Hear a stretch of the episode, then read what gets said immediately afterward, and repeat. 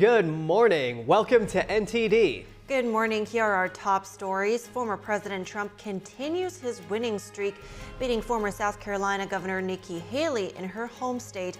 Reactions to Trump's fourth consecutive GOP primary victory.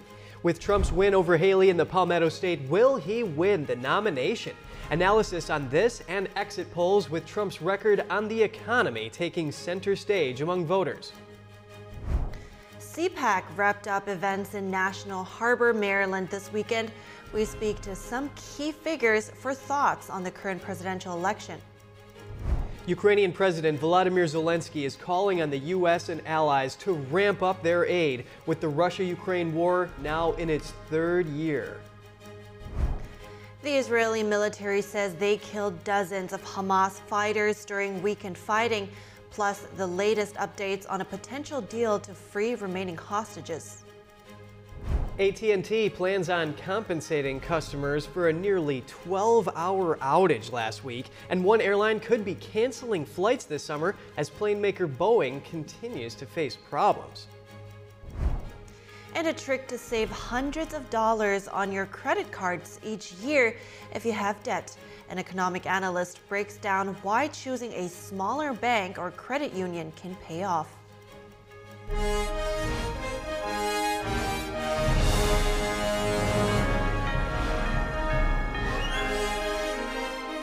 This is NTD Good Morning. Live from our global headquarters, here are Evelyn Lee and Kevin Hogan. Welcome to NTD. Welcome, everyone. Happy Monday. Today is February 26th. Yes, and Trump's 4 0. Oh yeah, AP called the the win. Well, called that Trump would win within one minute as the polls closed. So yeah, not course, surprising. Yeah, of course, that's uh, part of our top stories today. Former President Trump secured another decisive victory in the Republican primaries this weekend. The undefeated GOP candidate beat former South Carolina Governor Nikki Haley in her home state. Trump received around 60% of the vote. Haley had roughly 40%. She's promising to stay in the race at least until Super Tuesday, March 5th. But Haley lost an important source of funding for her campaign yesterday. The influential Koch network pulled support for her campaign after the loss. The group's political arm, AFP Action, says it will now focus on Senate and House races instead. Trump has swept primaries in Iowa, New Hampshire, and Nevada and is looking at Michigan next. He says he's see never seen the Republican Party as unified as it is right now. NTD's Jeremy Sandberg has more reactions to this weekend's election results. The reason I do that is Senator John Thune, the second highest ranked Republican in the upper chamber, threw his support behind Trump Sunday. Thune stated the results of South Carolina's primary make it clear Trump will be the Republican nominee. The minority whip previously endorsed Senator Tim Scott's presidential campaign before Scott dropped out. Trump has Scott on his shortlist of potential VPs. Thune says the U.S. cannot endure another four years of Bidenomics, lawlessness at the southern border, and weakness on the global stage. Trump says his campaign is now focusing on defeating President Biden on November 5th. And we're going to say, Joe, you're fired. Get out. Get out, Joe. You're fired. GOP challenger Nikki Haley congratulated Trump after losing in her home state. And I want to thank the people of South Carolina for using the power of your voice. She vowed to continue the race and is now campaigning in Michigan ahead of its primary on Tuesday. We're headed to the Super Tuesday states throughout all of next week. Haley maintained she's the GOP candidate, able to beat Biden in the general election, and that results show voters want an alternative. Americans for Prosperity, or AFP, the political arm of the powerful Koch network, pulled the plug on donations to Haley's campaign Sunday after her loss. The group's CEO says while it still supports Haley's efforts to stay in the race, it doesn't believe any outside group can expand her path to victory at this point. AFP Action endorsed Haley in November to provide a significant boost to her campaign. The group says it will spend resources where it can make a difference and focus on upcoming Senate and House races instead. Jeremy Sandberg, NTD News. For a breakdown of the South Carolina GOP primary and polls, we hear from John Schweppe, the Director of Policy at the American Principles Project. John, glad you're here at this critical point in the primary race. What does Trump's 20-point victory margin in Haley's home state tell us about his chances of securing the nomination? It means it's over. It's uh, 100%. And that's why I think a lot of us are perplexed that Nikki Haley continues to stay in this race. You know, she had her chance here in South Carolina, her home state. It was her opportunity uh, to win, and, and she wasn't able to do that. And so now, you know, we look ahead, and it's hard to see a possible state for her to win in. And I do think AFP leaving the race is a big deal. It basically shows that, you know, the donor money is not necessarily interested in this uh, anymore. And and Nikki Haley's out there tilting at windmills. It's not clear what her objective is. Okay, John, despite Haley's loss in South Carolina, New Hampshire Governor Chris Sununu, a prominent supporter of her, made the case for Haley's continuing on by saying she has a multi-million dollar ad campaign. Voters in the following states should have a chance to decide. And 40% in South Carolina is nothing to shrug at. Is that reason enough? Uh, I believe we call this the sunk cost fa- fallacy, and Sununu pretty much went all in here for Nikki Haley. Uh, it looked like a pretty dumb mistake in retrospect. Uh, I bet he's kind of wishing he had tried DeSantis instead. But, you know, the reality here is that it's over. And, and I can't state that enough. I think that's where I was at CPAC this weekend. That was the overarching theme. You know, Republican voters are ready to, to look ahead uh, to the general election. And you look here in South Carolina, of her 40%, you know, a lot of these people were uh, independent moderates, people who probably weren't going to vote for the Republican nominee anyway uh, in November. And so I think we need to look ahead and, and, and figure out how we're going to get to 270. Yeah, and Haley did pretty well among the moderates there, and she also did about even with Trump in terms of the college student vote. Now, well, the college graduate vote, that is. President Biden is up about four points over Trump in a Quinnipiac University national poll. How much of an influence is voter enthusiasm going to make when we head into November? Oh, I, I, think that's a great question. It's going to be everything. And, you know, we've already kind of seen what the top two issues are going to be. Democrats are going to continue to talk about abortion and really try to rile up their base on that issue. Uh, and, and Republicans are going to talk about the southern border, about immigration, about uh, all the crime that's coming into this country. And it's going to be interesting to see which issue um, is more effective with the base. I will point this out. You know, Trump has done a good job at insulating himself on the abortion issue. He recently came out and said that he would support a 16 week ban at the federal level. Uh, which is kind of a moderate compromise position. And so, uh, you know, I think he has a real shot at mitigating some of the damage there. And if the Democrats are left vulnerable on the immigration issue, it could really hurt them in November. Yeah, and John, that Quinnipiac poll pointed out that President Biden was doing better on things like ethics, empathy, and temperament, whereas Trump got higher marks on his age and mental fitness. Let's talk about exit polls. They show that Haley had support from moderates and independents in the open primary Saturday, but that just weren't enough to push her over the top. And she did well with people who picked foreign policy as their main concern. But again, that was just a few of them. And Trump took many voters who prioritized the economy and immigration. Is Trump's record on those two issues his strong points? Well, I think so. You know, there's a big ideological difference between Haley and Trump on foreign policy, and that probably came across there. Haley being more of a neoconservative, uh, foreign adventurist, and Trump being more of a you know America first. Let's let's try to get involved as as little as we can. Uh, but you know, I think ultimately the issues where Trump is is going to win, uh, it is the economy, and it's because people are going to look at the four years under Trump, or at least the three years before COVID under Trump, and compare it to the four years under Biden, and it's it's a dramatic difference. You know, the dollar went a lot further under Trump. Uh, people were able to afford things, and so I think you know voters are definitely going to think about that. And it comes as no surprise that people who weren't really decided until recently went with Haley in this election in South Carolina. And how strong is Trump's support among people who've just made up their mind and they want to get out and encourage others to vote? Well, I think you know voters are looking. I, I, I don't think it's a it's a minor thing that voters are looking for a new candidate, but the but the you know the primaries are over. It is going to be Biden and Trump. Uh, no third party nominee is going to have a chance here. And so, you know, ultimately they are going to have to make that decision between uh, the last four years and the four years before that. And so I think when it comes down to it, a lot of these voters, even liberal voters, even people who uh, might not like Trump's tweets or, or what have you, you know, I think they're going to have to look at what's the best for their own bottom line, what's best for their own lives going forward. And it's obvious that Republicans have a better governing agenda uh, than the Democrats on that. Well, John Schweppe, Director of Policy at the American Principles Project, thank you for your time. Hey, thanks so much for having me.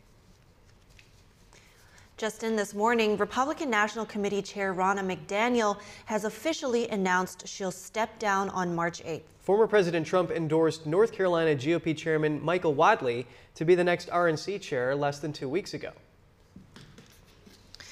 And it's one of the largest gatherings of conservatives in the nation. Just outside of Washington, D.C., this year's Conservative Political Action Conference, or CPAC, concluded over the weekend. and NTD's Jack Bradley was there. CPAC just wrapped up here on Saturday, just outside of D.C., where thousands of conservatives gathered to listen to like-minded people about values and issues that matters most to them, uh, including immigration and the upcoming election in November. Uh, here's some highlights from that. The first and most urgent action when we win will be the sealing of the border, stopping the invasion, drill, baby, drill. Send Joe Biden's illegal aliens back home. We'll do all of, all of those things. No dejen avanzar el socialismo. Don't let socialism advance. No avalen la regulación. Don't endorse regulation. No avalen la idea de los fallos de mercado. Don't endorse the idea of market failure. I don't like knowing that Arizona is the hub for human trafficking, child sex trafficking, and drug trafficking.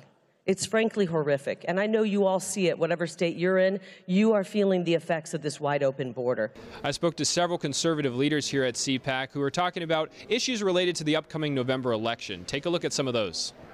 President Trump is going to be the nominee of the Republican Party. The only person that doesn't realize that in America is Nikki Haley herself, and it's such a shame that she is preventing our party from fully unifying around President Trump so we can take the fight to Joe Biden, who is, by the way, completely unable and unfit to lead this country. It's not about age between President Trump and Joe Biden, it is about cognitive ability. Do we continue to fund a war that has nothing to do with America? No, we don't. We're spending money to secure the borders of another nation when it's our own borders that our taxpayers' money should be going towards. So I've never supported the continuation of funding to Ukraine. My expectation is we're going to see Donald Trump in court more. We're going to see more, you know, more focus on these very, very extraordinary, imbalanced, outrageous judgments against him. And I think independent voters, more and more in a growing sense, are going to look at that and say, yeah, I can't stand for that anymore. And that wraps up this year's CPAC. Certainly an important event for this conservative movement. Jack Bradley, NTD News. And CPAC also held a straw poll on who Trump should pick as a running mate if he wins the GOP nomination. South Dakota Governor Kristi Noem, a former presidential candidate Vivek Ramaswamy tied. Former Democratic Congresswoman Tulsi Gabbard had 9% of the vote. House GOP Conference Chair Elise Stefanik and South Carolina Senator Tim Scott both received 8%. And that's Tulsi Gabbard coming in. Coming up, Israel reports it killed dozens of Hamas terrorists over the weekend, plus the status of a possible ceasefire and hostage release deal and an impending ground offensive into Rafah. Ukrainian President Volodymyr Zelensky calling on the U.S. and allies to ramp up aid with the Russia Ukraine war now in its third year. A U.S. airman set himself on fire in front of the Israeli embassy in Washington, D.C. He was protesting the war in Gaza. Get the details when we return.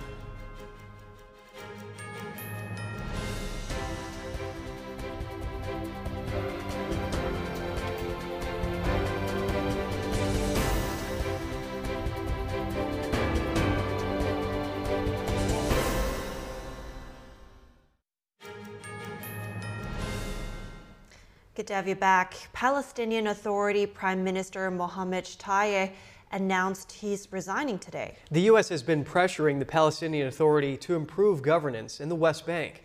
Shtayyeh's resignation must still be accepted by President Mahmoud Abbas. Abbas could ask him to stay on as caretaker until a permanent replacement is appointed. Abbas is expected to tap the chairman of the Palestine Investment Fund as the next prime minister. Israeli troops and Hamas terrorists clashed throughout the Gaza Strip over the weekend. NTD's Daniel Monahan has the latest on the nearly five month old war. The Israeli army published footage on Sunday said to show the aftermath of a combat operation in eastern Khan Yunis. The army says the video shows armed terrorists killed by Israeli soldiers.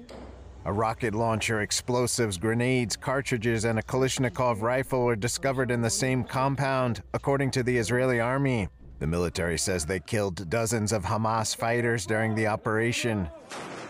As fighting rages on, the fate of many Israeli hostages still being held by Hamas is unknown. National Security Advisor Jake Sullivan discussed on Sunday a possible deal to free them. He says the US, Egypt, Qatar, and Israel have come to an understanding of the basic contours of a deal for a temporary ceasefire in Gaza. Sullivan says the deal is still under negotiation, adding there will have to be indirect discussions by Qatar and Egypt with Hamas. He also commented on Israel's planned operation in Rafah, where over 1 million Palestinians are reportedly sheltering. The top White House official reiterated that a major military operation should not proceed in Rafah unless there is a clear and executable plan to protect civilians. Israeli Prime Minister Benjamin Netanyahu says an Israeli military offensive in Rafah could be delayed somewhat if a deal for a weeks long ceasefire between Israel and Hamas is reached.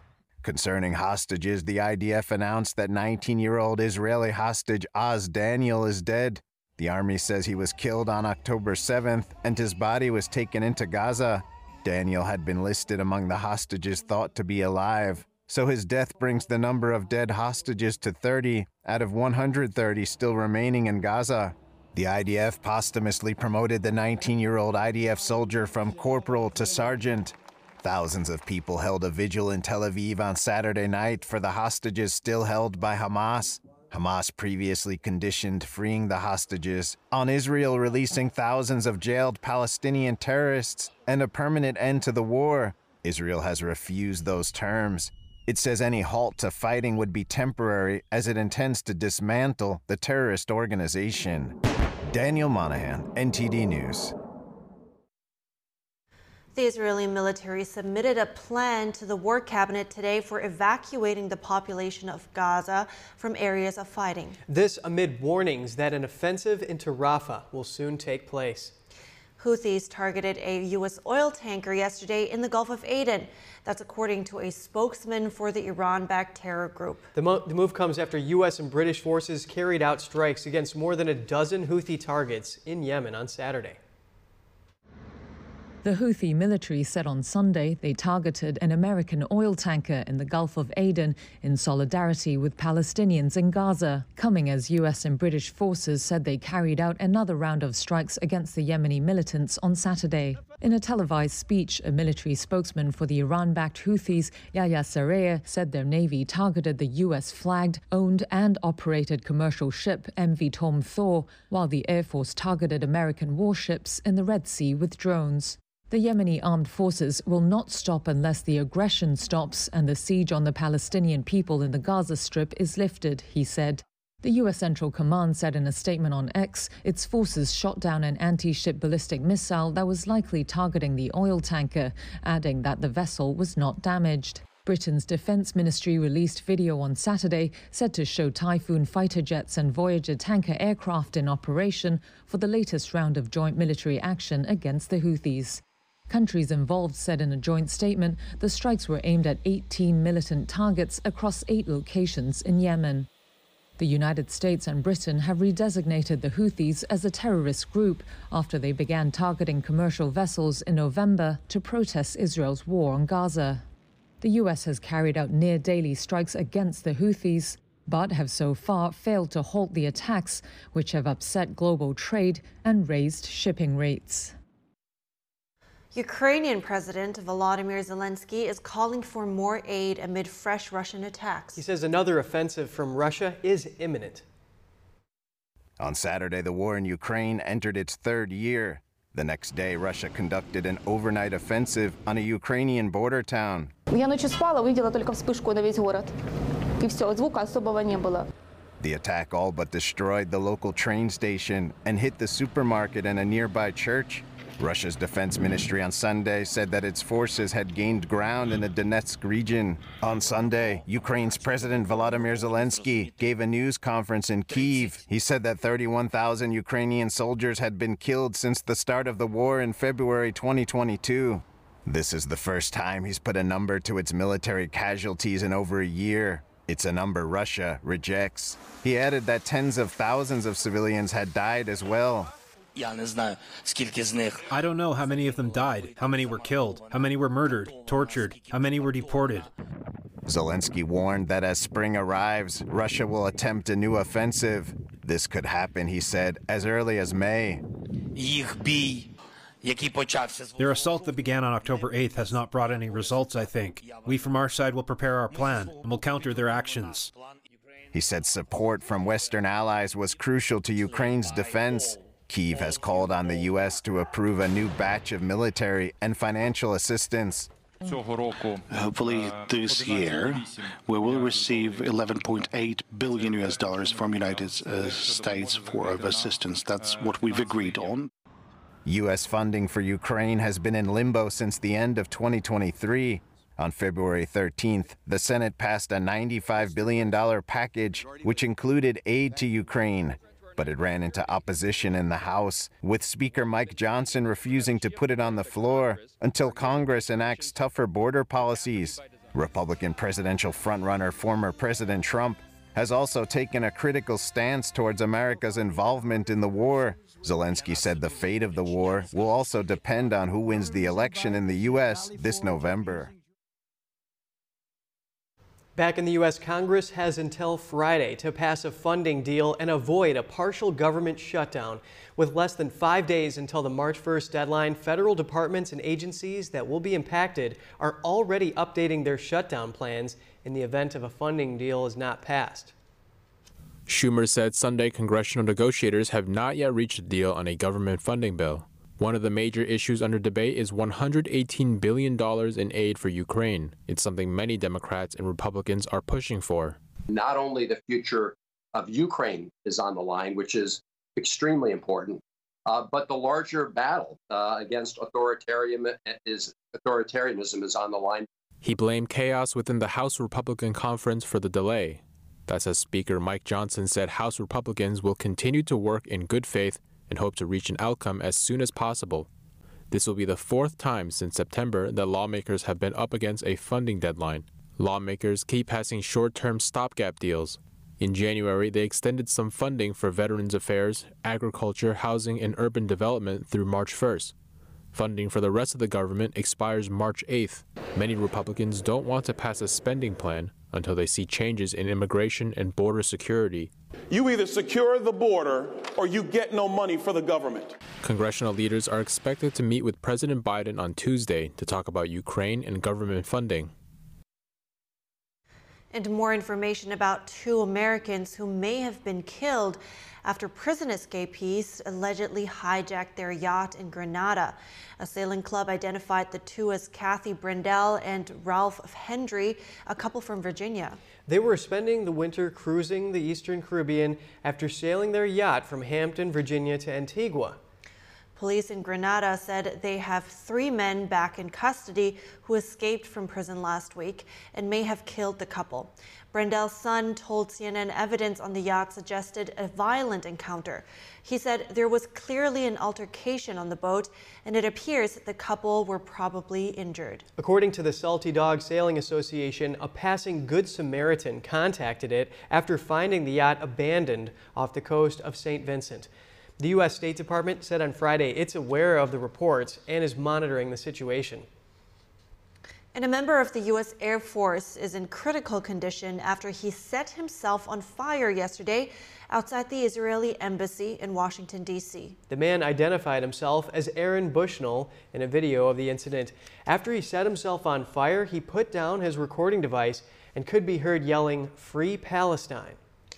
The man was taken to the hospital after the fire was put out by authorities. Police say the man remains in critical condition, and the U.S. Air Force confirmed that he's an active duty service member. No one on the embassy grounds was hurt. The incident remains under investigation. Israeli embassies have been the target of continued protests against the war in Gaza. Yes, and coming up, a Democratic operative admits to arranging the fake Biden AI robocall, the man behind the scheme, and why he says he did it. The U.S. Supreme Court hearing arguments in cases related to social media and content moderation. Can't platforms decide what content goes on their sites and what can be removed? The court's decisions could reshape the internet. Are you having difficulty holding a sustained thought? You may be suffering from something called popcorn brain. What that is and how to reverse it coming up.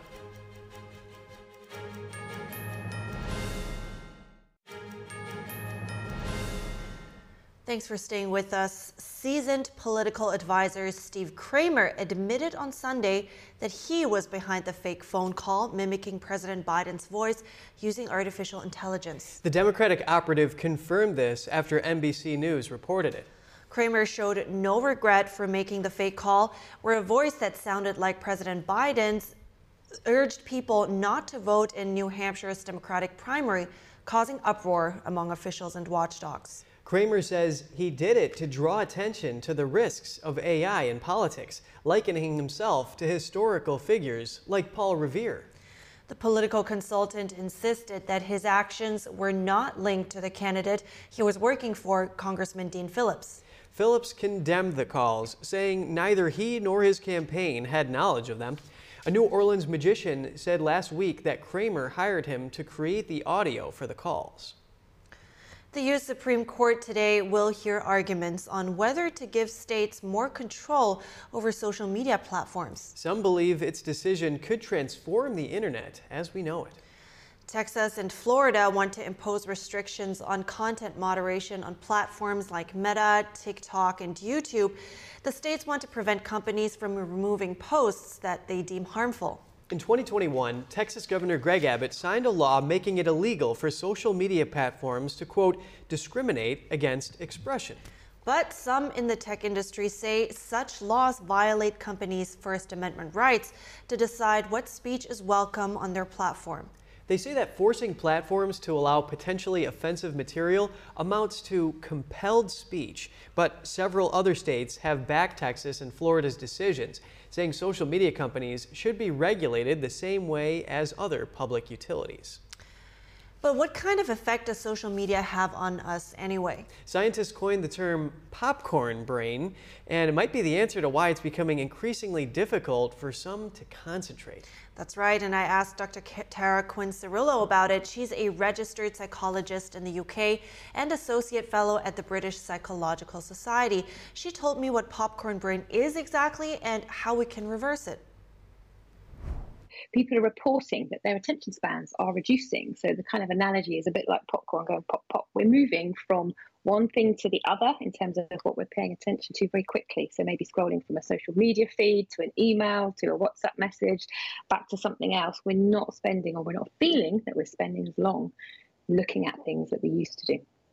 So, what do you think would be the, the main cause of popcorn brewing? I know you just mentioned social media, but I also know that this term has been around for quite a while. I think since uh, 2011, is it? So, what do you think is the main cause of that? So what's really interesting is a lot of the research, and I did my homework today as well, is that it's about self-report. So people are feeling this, that they are noticing in their own behavior they're spending shorter periods of time. So, you know, over the past 10 years or so, we have the rise of people using screen, screen time. Children that generation are using more and more technology.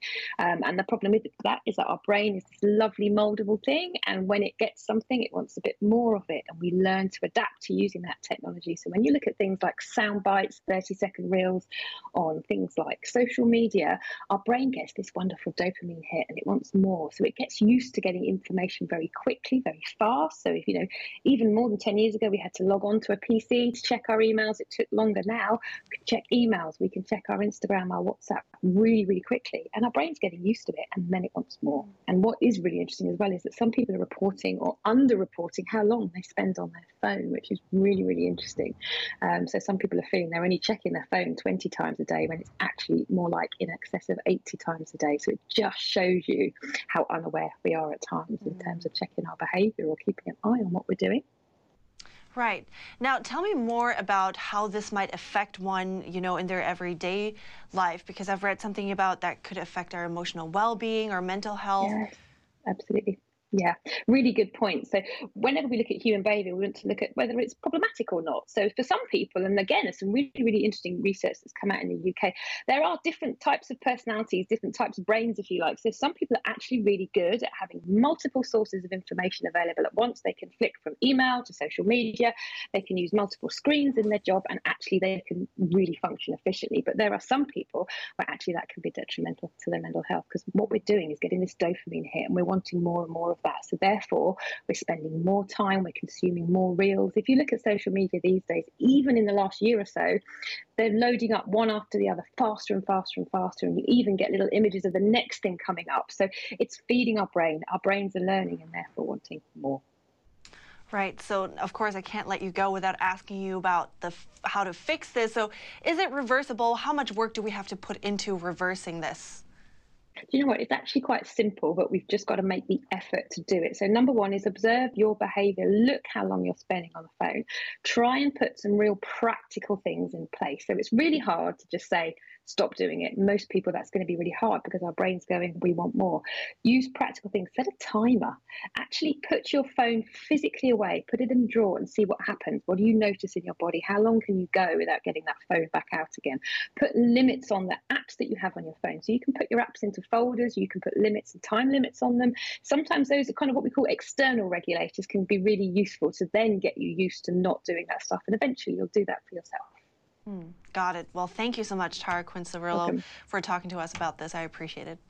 Nice to see you.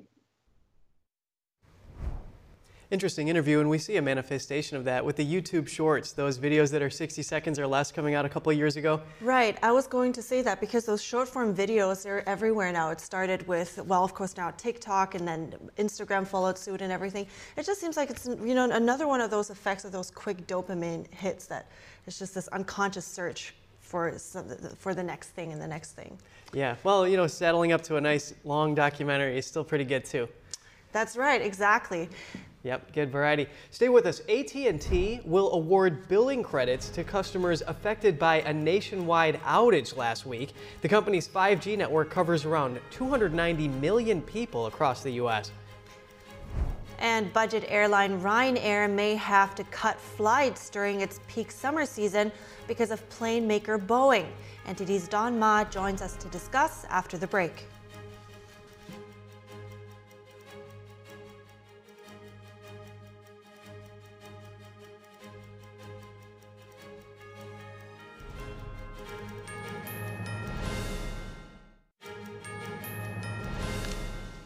Welcome back, everyone. And it is time again to bring in NTD business host Don Ma to give us the latest updates from the business world. Don, what do you have for us today? Okay, just a few things, uh, including NVIDIA and something about AT&T, the moon landing, and Ryanair. So let me start out with AT&T. So we know uh, we had the outage last week, and now AT&T is saying they're going to reimburse people with uh, store credit. And they said this over the weekend, and the amount that is going to be reimbursed uh, to customers is going to be equal to the cost uh, on average of a days of service. That's what they said.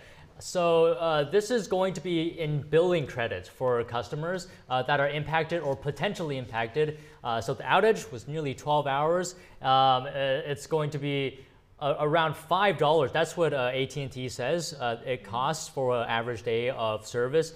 Um, so if you add that up, actually, it's quite a lot. You know, five dollars doesn't seem seem a lot, but AT&T's uh, 5G network covers around 290 million people across the United States.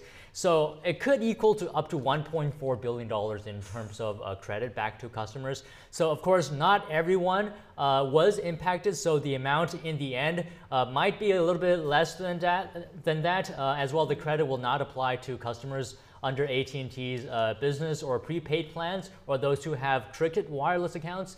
Now, in the statement issued on Saturday, the company said that it acknowledges the impact the outage had on people and that it, it has uh, let many of the customers down. It has acknowledged this, and they're also taking uh, steps to prevent this uh, from happening again in the future. Right, 1.4 billion. That's that added up quite quick. And I, but I did see comments on social media where people were saying that five dollars are a joke, especially for people that have multiple phones on one plan. But on the other hand, of course, experts say that kind of proactivity helps them with with their relationship with their customers. But um, on what you foreshadowed earlier, let's get some updates on the big news. What what are the latest? What is the latest uh, regarding the moon landing? Right. So in terms of that, uh, you know, despite having successfully landed on the moon uh, on Thursday, shares of the company of the moon lander, which was Intuitive Machines, actually tumbled. Uh, and this was because the lander, uh, as it was descending vertically and laterally on the moon, uh, it tipped over actually. It likely caught a foot on the surface, uh, and the lander tipped. Uh, but don't worry here because the company says that the spacecraft Odysseus is alive and well, and at this point, Odysseus has quite a bit of operational capacity, uh, even though it's tipped over. Ex executives said that all of the lander's payloads were facing upwards now, except one, uh, and is expected to carry out their scientific objectives. And teams were working to obtain the first photo images uh, from the lunar surface at the landing, landing site. Intuitive Machines hopes to get some photos in the next few days uh, of exactly what the material is underneath the lander uh, when it tipped over. Well, yeah, and one thing's for sure, Intuitive Machines, they're not afraid to put up a little R&D, $100 million developing that Odysseus lander. But what's going on with NVIDIA? Right, yeah, it seems like NVIDIA is in the news a lot recently. Uh, it just keeps uh, breaking milestones. And over, uh, over the weekend and last week, uh, NVIDIA's market value briefly catapulted to tr 2 trillion. And NVIDIA joined an exclusive club on Friday morning, but the chipmaker stock lost some of its gains uh, later in the day, leading its value to edge slightly below the true 2, $2 trillion threshold uh, by market close. And its rapid ascent in the past few years actually has led analysts to draw parallels between uh, the picks and shovels providers during the gold rush of the 1980s. Uh, sorry, the 1800s rather. And this is because NVIDIA's chips are almost uh, used by all generative AI players from ChatGPT and the likes of Google. Uh, the company skyrocketed from 1 trillion to $2 trillion market value in just around nine months. Uh, and for some perspective on that number, uh, this is uh, the fastest among US companies uh, and is in less than half the time it took tech giants Apple and Microsoft to get there. Right. Wow. Wow. Yeah. Thanks for putting that into perspective. They doubled their market value in nine months. That's quite something.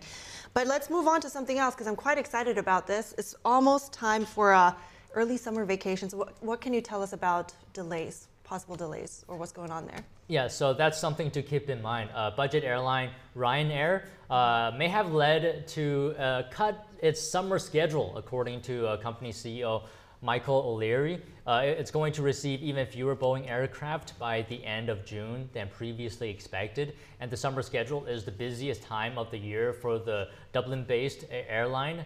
Ryanair is the first in Europe to warn of disruption due to a deepening crisis at Boeing. And Boeing has been mirrored by a regulatory audit and uh, prohibited from ramping up 737 MAX production since the January 5th mid-air panel blowout of a new Alaska Airlines MAX 9. Now, Ryanair was due to receive 57 Boeing MAX 8,200 planes by the end of uh, April, and the Rain, Ryanair CEO said the company may receive anywhere from 30 to 50 planes. He didn't uh, really know, but uh, delayed deliveries mean Ryanair might have to remove flights from its summer schedule, uh, cutting capacity for what is expected to be a record summer of travel. Now, schedule constraints could make the carrier less competitive against low-cost rivals like EG, uh, EasyJet. O'Leary said uh, Ryanair will pass some of the delay costs onto consumers and prices will rise by about 10 uh, to 5% uh, this summer. Thank you so much, Don Ma, for your insights on this. We need to head to break right now. So yes, uh, enjoy perks from credit cards by big banks like cash back and travel points. Well, they come at a price of high interest rates compared to smaller credit unions. A personal finance expert breaks down how to lessen debt after the break.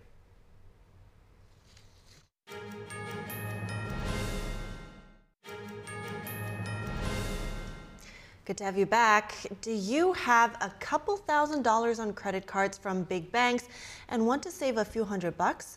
then switch to smaller banks and credit unions. A report by the Consumer Financial Protection Bureau says the largest 25 credit card companies charge about 10% more interest than their smaller counterparts. Mark Hamrick, a senior economic analyst at Bankrate.com, told me why. Well, because they can, Kevin, and they don't have any problem sort of keeping market share with those higher rates. And I think one of the main takeaways here that we really do talk about all the time at Bankrate, if we have one single mantra at Bankrate, it is to shop around for the best rate. But many customers using these credit cards accept these higher rates for a number of different reasons. Among them, they're familiar with the financial institution issuing the card. They may prefer to do business with that institution. It may be that they have a card that has certain premiums, such as cash back travel points, whether it's a hotel or airline. And so they look at that as acceptable. And of course, the other part about the interest is at the end of the day, it's up to us whether we're going to pay that charge off at the end of the month or not, or allow that interest to accrue beyond the billing period. And about half of card holders allow that to happen. And the point here is that can get expensive over the long or intermediate term. That's such a good point, Mark, that those perks are what's driving people to these bigger credit card companies, even though the rates may be higher. What are some of the best ways to prevent being stuck with a lot of credit card debt? You know i've got a strategy that i use and I, and I talk about it. And i've actually as i've had you know conversations with people over time i've found that many people do something quite similar and that is let's say i prefer to use one of these points related cards at a grocery store. I happen to be the sort of uh, chief cook and uh, grocery store shopper for our household and so i use that card at checkout and then as soon as i get to the car i go to the mobile app and i transfer money from from my checking account to pay that off immediately just to avoid forgetting about that because the billing can start to accrue, let's say 21 days after the statement is posted. Don't want that to happen. So if you can pay off your credit cards aggressively and don't allow the interest to accrue over the, either the short, intermediate, or long terms, that's the way to avoid these rates of interest, which are among the most expensive in the consumer lending space. Those are such great tips, Mark. And let's zoom out a little bit here. Business Insider reports that Americans carry over $1.1 trillion in credit card debt. So, how does the lending practices of these big credit card companies affect the overall economy with Americans saddled with so much credit card debt? Well, I think many of us are looking at this from a vantage point of a lot of things in the economy right now are really sort of getting back to a new kind of normal, having weathered the last four years of the pandemic and things that really went out of alignment. But one of the things that uh, has essentially tempted or indeed lured many Americans to do in the sense of relying on credit is the outsized inflation that they experienced in recent years. And only recently have we begun to see wage gains outpace outpace the recent level of inflation. So, how do people plug the gap? Some use credit card debt, and that's how we're getting back to this higher level of credit card uh, usage and interest, as well as the utilization of debt more broadly. I would add, though, that the expectation is that the Federal Reserve in the United States will begin to cut interest rates later this year. Financial markets and all observers are sort of debating the magnitude of all of that. But if and when that happens, as we expect in the second half of the year, then we should begin to see credit card rates more broadly come down because ultimately the Fed really does sort of pull the lever on where the benchmark is for setting those interest rates for credit cards. Mark Hamrick, Senior Economic Analyst at Bankrate.com, thank you for your update. Thank you, Kevin. Yeah, a lot of talk about when those rates will actually come down, but such a relevant topic right now, especially because, as you mentioned, the debt has just risen to over a trillion dollars. Well, yeah, and American households have about $17 trillion in debt, so that's quite a hefty burden. But you know what? Actually, it's important if you are looking at your credit score on an app or something, mm -hmm. keep in mind that there may be a delinquent account on there that's actually not yours, so you can be dinged and not even know about it. Oh, well, yeah, that's good to keep in mind for sure. And um, before we end this hour, let's take a look at some beautiful dancing. Shen Yun Performing Arts took to the stage at the Detroit Opera House in Detroit, Michigan from February 23rd to the 25th. Find out why audience members are dazzled after seeing Shen Yun perform.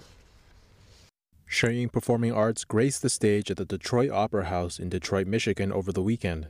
Audience members were highly impressed with Shen Yun's artistry. The performance is exquisite. It is majestic, it's beautiful, the dance is outstanding, the voices are wonderful, they are so entertaining and authentic. It's absolutely exquisite. The interaction between the dancers, the music, and the screen in the background, how it all ties together with such precision. It really is, uh, the best way to describe it is precision. It's, it's beauty and splendor all in one. Theatergoers applauded Shen Yun's mission to revive 5,000 years of traditional Chinese culture and values and took note of a deeper message. Very hopeful. That's, that's what I would say. It was a message of hope and a message of restitution. Keep it going because otherwise, communist China would probably erase it. So um, it's imperative that they keep the history going and let the rest of the world realize there was something before communist China. Bringing the message out there and uh, keep on doing the great job they're doing. They're just phenomenal. They're extraordinary. Shen Yun will be performing at the Adler Theater in Davenport, Iowa on February 27th. NTD News, Detroit, Michigan. All right, unfortunately, not that many dancing clips, but it sounds amazing. Yeah, I know, and there's some really great stories in there, like the virtues of sacrifice Yeah. and everything. That's awesome. All right, um, we're heading to a quick break, but we'll be back uh, in just a minute or so, so stay with us. NTD News, the fastest growing independent news source in America, bringing you breaking news from around the world. Expert analysis, investigative reporting, and original award winning documentaries. We're known for our uncensored China coverage you won't find anywhere else. We cover the stories that affect you and shape our world without the political noise. We report from the heart with you in mind. Watch us right here on NTD News. Good morning. Welcome to NTD. Good morning. Here are top stories. Former President Trump continues undefeated, beating former South Carolina Governor Nikki Haley in her home state. Reactions to Trump's fourth consecutive win in the GOP primaries. Plus, a look at where Trump received the most support in the Palmetto State and top issues on voters' minds there. CPAC wrapped up events in National Harbor, Maryland this weekend. We speak to some key figures for thoughts on the current presidential election. Ukrainian President Volodymyr Zelensky is calling on the U.S. and allies to ramp up their aid with the Russia Ukraine war now in its third year. New information about an American couple missing from their yacht in the Caribbean. Authorities have suspects in custody, but hopes of finding them alive are waning. Scientists unveil a 240 million year old fossil that resembles a mythical creature. A closer look at the 15 foot long reptilian remains. A delivery goat in England has become a local celebrity. Hear why in this exciting story coming up.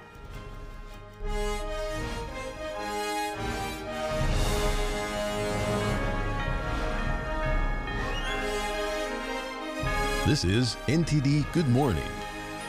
Live from our global headquarters, here are Evelyn Lee and Kevin Hogan. Welcome to NTD. Welcome, everyone. Today is Monday, February 26th, and today's top news. Just in this morning, Republican National Committee Chair Ronna McDaniel has officially announced she'll step down on March 8th. Former President Trump endorsed North Carolina GOP Chairman Michael Whatley to be the next RNC chair less than two weeks ago. And former President Trump secured another decisive victory in the Republican primary this weekend. The undefeated GOP candidate beat former South Carolina Governor Nikki Haley in her home state. Trump received around 60% of the vote. Haley had roughly 40%. She's promising to stay in the race at least until Super Tuesday, March 5th. But Haley lost an important source of funding for her campaign yesterday. The influential Koch network pulled support for her campaign after the loss. The group's political arm, AFP Action, says it will now focus on Senate and House races instead. Trump has swept primaries in Iowa, New Hampshire, and Nevada and is looking at Michigan next. He says he's never seen the Republican Party as unified as it is right now. And NTD's Jeremy Sandberg has more reactions to this weekend's election results. The reason I do that is Senator John Thune, the second highest ranked Republican in the upper chamber, threw his support behind Trump Sunday. Ladies and gentlemen, Thune stated the results of South Carolina's primary make it clear Trump will be the Republican nominee. The minority whip previously endorsed Senator Tim Scott's presidential campaign before Scott dropped out. Trump has Scott on his short list of potential VPs. Thune says the U.S. cannot endure another four years of Bidenomics, lawlessness at the southern border, and weakness on the global stage. Trump says his campaign is now focusing on defeating President Biden on November 5th. And we're going to say, Joe, you're fired. Get out. Get out, Joe. You're fired. GOP challenger Nikki Haley congratulated Trump after losing in her home state. And I want to thank the people of South Carolina for using the power of your voice. She vowed to continue the race and is now campaigning in Michigan ahead of its primary on Tuesday. We're headed to the Super Tuesday states throughout all of next week. Haley maintains she's the GOP candidate, able to beat Biden in the general election, and that results show voters want an alternative. Americans for Prosperity, or AFP, the political arm of the powerful Koch network, pulled the plug on donations to Haley's campaign Sunday after her loss. The group's CEO says while it still supports Haley's efforts to stay in the race, it doesn't believe any outside group can expand her path to victory at this point. AFP Action endorsed Haley in November to provide a significant boost to her campaign. The group says it will spend resources where it can make a difference and focus on upcoming Senate and House races instead. Jeremy Sandberg, NTD News. Let's get some insight into Trump's win in South Carolina and a consequential poll in Michigan from Bart Marcois, a former presidential campaign policy advisor. Good morning to you, Bart. Does the result in South Carolina indicate that the Republican Party is unified like former President Trump says it is? Good morning, Kevin. Uh, yes, it, it is and it isn't. Let me let me explain that. President Trump got more votes than any candidate for any office in the history of South Carolina. That's an extraordinary accomplishment, and that's that's showing that he has the power to pull out Republicans, get them to the polls, even when they know he's going to win. Nobody stayed home. Nobody sat on their hands. They all came out and they voted. Haley got 40% of the vote, but most of that, or some of that, I don't know how many, were not from Republicans. They were from Democrats voting. And and but she still got a significant part, maybe 15, maybe 30 percent of the Republican vote. So he is expanding the reach of the Republican Party. He is expanding the appeal of the Republican Party, but he has not yet totally unified the traditional Republicans. He has a way to go on that. He's working on that. He is being much more conciliatory in his public uh, comments. And little by little, point by point, state by state, more and more people are saying, you know what? I don't like the mean tweets and I don't like some of the rhetoric, but I have to admit life was a lot better under Donald Trump. Bart, and also to point out, CBS exit poll shows that Haley did a little bit better with the independents there in South Carolina. Next, Haley is in a rare situation, refusing to drop out after so many losses. What does history tell us about this? History says when you start losing, when you can't win any of the early votes, you early states, you drop out, and that's because you run out of money. Uh, historically, people fueled their campaigns by donations from individual donors and from, uh, uh, you know, a, handful to a host of big institutional donors or very wealthy donors. Nikki Haley's campaign has been funded almost exclusively by billionaires. And now with the Koch network dropping out, it's mostly left wing billionaires. That, that's who's paying for her campaign, that's who's funding her campaign. And I'm going to give you an example of, uh, of how she's spending that money or how that money is being spent on her behalf. It's a more accurate way to put it. I, through some accident of uh, phone number history, my phone number is somehow entered into a database under a different name. I don't know the person's last name, but under a different first name eh, of, of left wing Democrat voters. Every time there's an election, I start getting texts saying, hey, Joseph, there's uh, an election coming up. We have to make sure the most progressive candidate wins. And I've never, I've never said stop. I think it's interesting to see what the other side is telling the people they think are their most passionate voters. Well, yeah. I got a message from Nikki Haley on that line, oh, maybe uh, three or four days ago, saying it doesn't matter what happens in South Carolina. I am fighting until March 5th, which is when Virginia's primary is. I need you to vote, come out and vote for me in the Republican primary on March 5th. She wants That's to going in to what? Until Super Tuesday. She, she wants, wants, to give to those voters in, a chance. Or, do we just have a few seconds here? I want to get your take on this. 26% of black voters in Michigan now support Trump, and that's way up. Is there any reason for this? Sure. The, the reason is the concomitant drop in uh, black voter support for Joe Biden. He's down to 49%. And I think you'll find that it holds true not just in Michigan, but across the country. It's the same reason white voters and Hispanic voters are voting for him. They care about employment, they care about uh, the economy, inflation, housing. When they see this huge influx of people with no jobs and no skills and no abilities, but are still getting subsidized housing and, and uh, taxpayer money, they say, What about me? What about us? Well, Bart Marcois, former presidential campaign policy advisor, thanks for chiming in this morning. Thanks, Kevin. Yeah, and well, there's a good point. I mean, a lot of people say the economy was better under Trump. He says that he created 7 million jobs, whereas right now, unemployment's at about 4%. It's really low. Yeah, for sure. Yeah. And so here's a look at why some voters in the Palmetto State cast their ballots for Trump.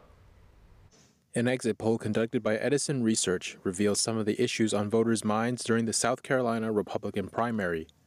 Immigration once again topped the list of concerns, following the trend in other states. Nearly 4 in 10 voters said immigration was their top voting issue. The economy was close behind, with about one third of voters calling it their biggest issue. Six out of 10 primary voters in the state are white evangelicals. Nearly three quarters of that group said they voted for Trump, according to a CNN exit poll. Nikki Haley's history as governor of South Carolina did little to endear her to voters, many of whom see themselves as part of Trump's MAGA movement. Donald J. Trump, because I think he's the only candidate worthy of being there. I think he's God's choice. I feel like uh, out of all the politicians, he's the one that said what he was going to do and he did it. South Carolina holds open primaries. That means all registered voters can cast ballots in the primary of their choosing, but they can only pick one. Some registered Democrats voted in the GOP primary to try and stop Trump. If Democrats come out and give a vote to Nikki, it takes one away from him, and perhaps, you know, can she if she were to be elected against Joe Biden, I wouldn't be terrified every day when I woke up. The next primaries will be held in Michigan on February 27th. It's one of the largest gatherings of conservatives in the nation just outside of Washington, D.C. This year's Conservative Political Action Conference, or CPAC, concluded over the weekend. And NTD's Jack Bradley was there. CPAC just wrapped up here on Saturday, just outside of D.C., where thousands of conservatives gathered to listen to like-minded people about values and issues that matters most to them, uh, including immigration and the upcoming election in November. Uh, here's some highlights from that. The first and most urgent action when we win will be the sealing of the border, stopping the invasion, drill, baby, drill. Send Joe Biden's illegal aliens back home. We'll do all of, all of those things. No dejen avanzar el socialismo. Don't let socialism advance. No avalen la regulación. Don't endorse regulation. No avalen la idea de los fallos de mercado. Don't endorse the idea of market failure. I don't like knowing that Arizona is the hub for human trafficking, child sex trafficking, and drug trafficking. It's frankly horrific. And I know you all see it, whatever state you're in, you are feeling the effects of this wide open border. I spoke to several conservative leaders here at CPAC who are talking about issues related to the upcoming November election. Take a look at some of those. President Trump is going to be the nominee of the Republican Party. The only person that doesn't realize that in America is Nikki Haley herself, and it's such a shame that she is preventing our party from fully unifying around President Trump so we can take the fight to Joe Biden, who is, by the way, completely unable and unfit to lead this country. It's not about age between President Trump and Joe Biden, it is about cognitive ability. Do we continue to fund a war that has nothing to do with America? No, we don't. We're spending money to secure the borders of another nation when it's our own borders that our taxpayers' money should be going towards. So I've never supported the continuation of funding to Ukraine. My expectation is we're going to see Donald Trump in court more. We're going to see more, you know, more focus on these very, very extraordinary, imbalanced, outrageous judgments against him. And I think independent voters, more and more in a growing sense, are going to look at that and say, yeah, I can't stand for that anymore. And that wraps up this year's CPAC. Certainly an important event for this conservative movement. Jack Bradley, NTD News. Up next, progress on a deal for a temporary ceasefire in Gaza and hostage release. And Ukrainian President Volodymyr Zelensky calls on the U.S. and allies to ramp up their military aid. The U.S. Supreme Court hearing arguments in cases related to social media and content moderation. Can platforms decide what content goes on their sites and what can be removed? The court's decisions could reshape the internet. A hardworking goat in England has become a local celebrity by making delivery rounds. But he's retiring soon after years of exceptional service. That story and more coming up after the break.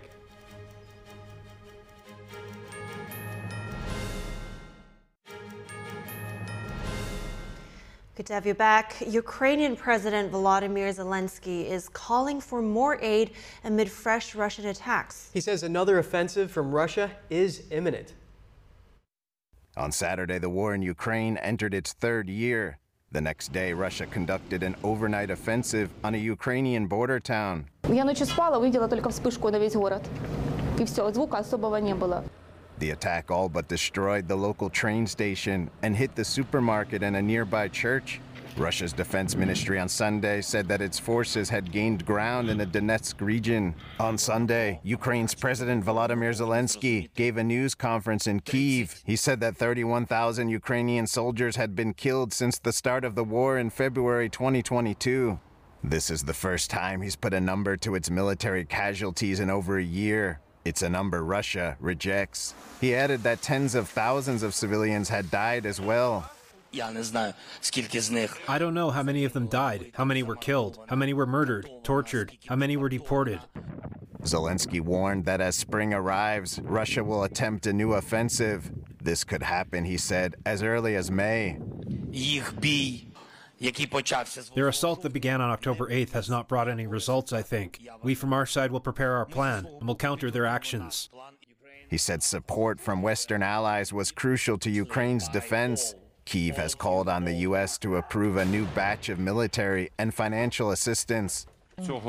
Hopefully this year we will receive 11.8 billion US dollars from United uh, States for assistance. That's what we've agreed on. U.S. funding for Ukraine has been in limbo since the end of 2023. On February 13th, the Senate passed a $95 billion package, which included aid to Ukraine. But it ran into opposition in the House, with Speaker Mike Johnson refusing to put it on the floor until Congress enacts tougher border policies. Republican presidential frontrunner former President Trump has also taken a critical stance towards America's involvement in the war. Zelensky said the fate of the war will also depend on who wins the election in the U.S. this November. Israeli troops and Hamas terrorists clashed throughout the Gaza Strip over the weekend. NTD's Daniel Monahan has the latest on the nearly five month old war. The Israeli army published footage on Sunday said to show the aftermath of a combat operation in eastern Khan Yunis. The army says the video shows armed terrorists killed by Israeli soldiers. As fighting rages on, the fate of many Israeli hostages still being held by Hamas is unknown. National Security Advisor Jake Sullivan discussed on Sunday a possible deal to free them. He says the U.S., Egypt, Qatar, and Israel have come to an understanding of the basic contours of a deal for a temporary ceasefire in Gaza. Sullivan says the deal is still under negotiation, adding there will have to be indirect discussions by Qatar and Egypt with Hamas. He also commented on Israel's planned operation in Rafah, where over 1 million Palestinians are reportedly sheltering. The top White House official reiterated that a major military operation should not proceed in Rafah unless there is a clear and executable plan to protect civilians. Concerning hostages, the IDF announced that 19 year old Israeli hostage Oz Daniel is dead. The army says he was killed on October 7th and his body was taken into Gaza. Daniel had been listed among the hostages thought to be alive, so his death brings the number of dead hostages to 30 out of 130 still remaining in Gaza. The IDF posthumously promoted the 19 year old IDF soldier from corporal to sergeant. Thousands of people held a vigil in Tel Aviv on Saturday night for the hostages still held by Hamas. Daniel Monahan, NTD News. The Israeli military submitted a plan to the war cabinet today for evacuating the population of Gaza from areas of fighting. This amid warnings that an offensive into Rafah will soon take place. The Air Force member that set himself on fire outside Israel's embassy in Washington, D.C. yesterday has died. An anonymous U.S. official confirmed his death with NBC News. The man identified himself as Aaron Bushnell in a video of the incident. After he set himself on fire, he put down his recording device and could be heard yelling, Free Palestine. The man was taken to the hospital after the fire was put out by authorities. The U.S. Air Force confirmed he's an active duty service member. No one on the embassy grounds was hurt. The incident remains under investigation. And the co chair of Harvard University's newly formed task force fighting anti Semitism abruptly stepped down yesterday. Harvard Business School professor Raffaella Sadun resigned after barely a month in the role. Harvard's interim president Alan Garber says the professor decided to refocus her efforts on her research, teaching, and administrative duties. Harvard remains under scrutiny from politicians, regulators, alumni, and others. A group of Jewish alumni are now auditing Harvard in an effort to identify sources of anti Semitism. A congressional committee investigating campus anti Semitism issued multiple subpoenas to Harvard earlier this month, requesting documents. The Department of Education is also investigating the Ivy League school separately over its handling of alleged discrimination on campus. That's after a complaint was filed against Harvard by Muslim and Palestinian students last month. Garber announced the formation of the Anti Semitism Task Force just over a month ago. Sadun is being replaced as co chair by Harvard Law professor Jared Ellias. Garber also announced selections for a separate task force designed to fight anti Muslim and anti Arab bias. And the U.S. Supreme Court today will hear arguments on whether to give states more control over social media platforms. Some believe its decision could transform the internet as we know it. Texas and Florida want to impose restrictions on content moderation on platforms like Meta, TikTok, and YouTube. The states want to prevent companies from removing posts that they deem harmful. In 2021, Texas Governor Greg Abbott signed a law making it illegal for social media platforms to, quote, discriminate against expression. But some in, in the tech industry say such laws violate companies' First Amendment rights to decide what speech is welcome on their platform. They say that forcing platforms to allow potentially offensive material amounts to compelled speech. But several other states have backed Texas and Florida's decisions, saying social media companies should be regulated the same way as other public utilities. The National Museum Scotland had unveiled what it called 240 million year old dragon for the first time in its entirety. The approximately 15 foot long reptile fossil from the Triassic period was first identified in China in 2003. Newly discovered fossils allowed the international team of researchers to depict the entire creature. Scientists say it's very reminiscent of a Chinese dragon. The extremely long neck likely helped it to catch fish, though researchers are still unsure of its precise function. Wow, I wonder if it breathes fire. For sure. I like to believe it does. All right. For the last four years, a woman in England has found a unique way to deliver fresh eggs to her customers. Alan the pack goat has become a local celebrity while making his rounds. Here's the story. Sorted us out. It's a cool February morning in the village of Sibford Ferris in Oxfordshire, England. Sue Sabin, a teacher and small farm owner, is bringing customers fresh eggs using a unique method of delivery. Morning, Morning David. Meet Alan, the five year old pack goat. He's been making the rounds to locals for the last four years. Sue raises goats for meat and dairy. Usually, male goats are sold for meat. But when Alan was born, Sue decided to give him a purpose. He's become a favorite of the locals. Well, he eats my flowers for me and uh, various things like that, and uh, he's a real character. and, uh, well, I had a builder man here. He said, I have never seen anything like this in my life. He was just amazed. He, he'd become a celebrity, you know. I think he already is a celebrity. Sadly, Alan was attacked and injured by a horse two years ago. Since then, the two mile trip through the village has become increasingly difficult for him to make.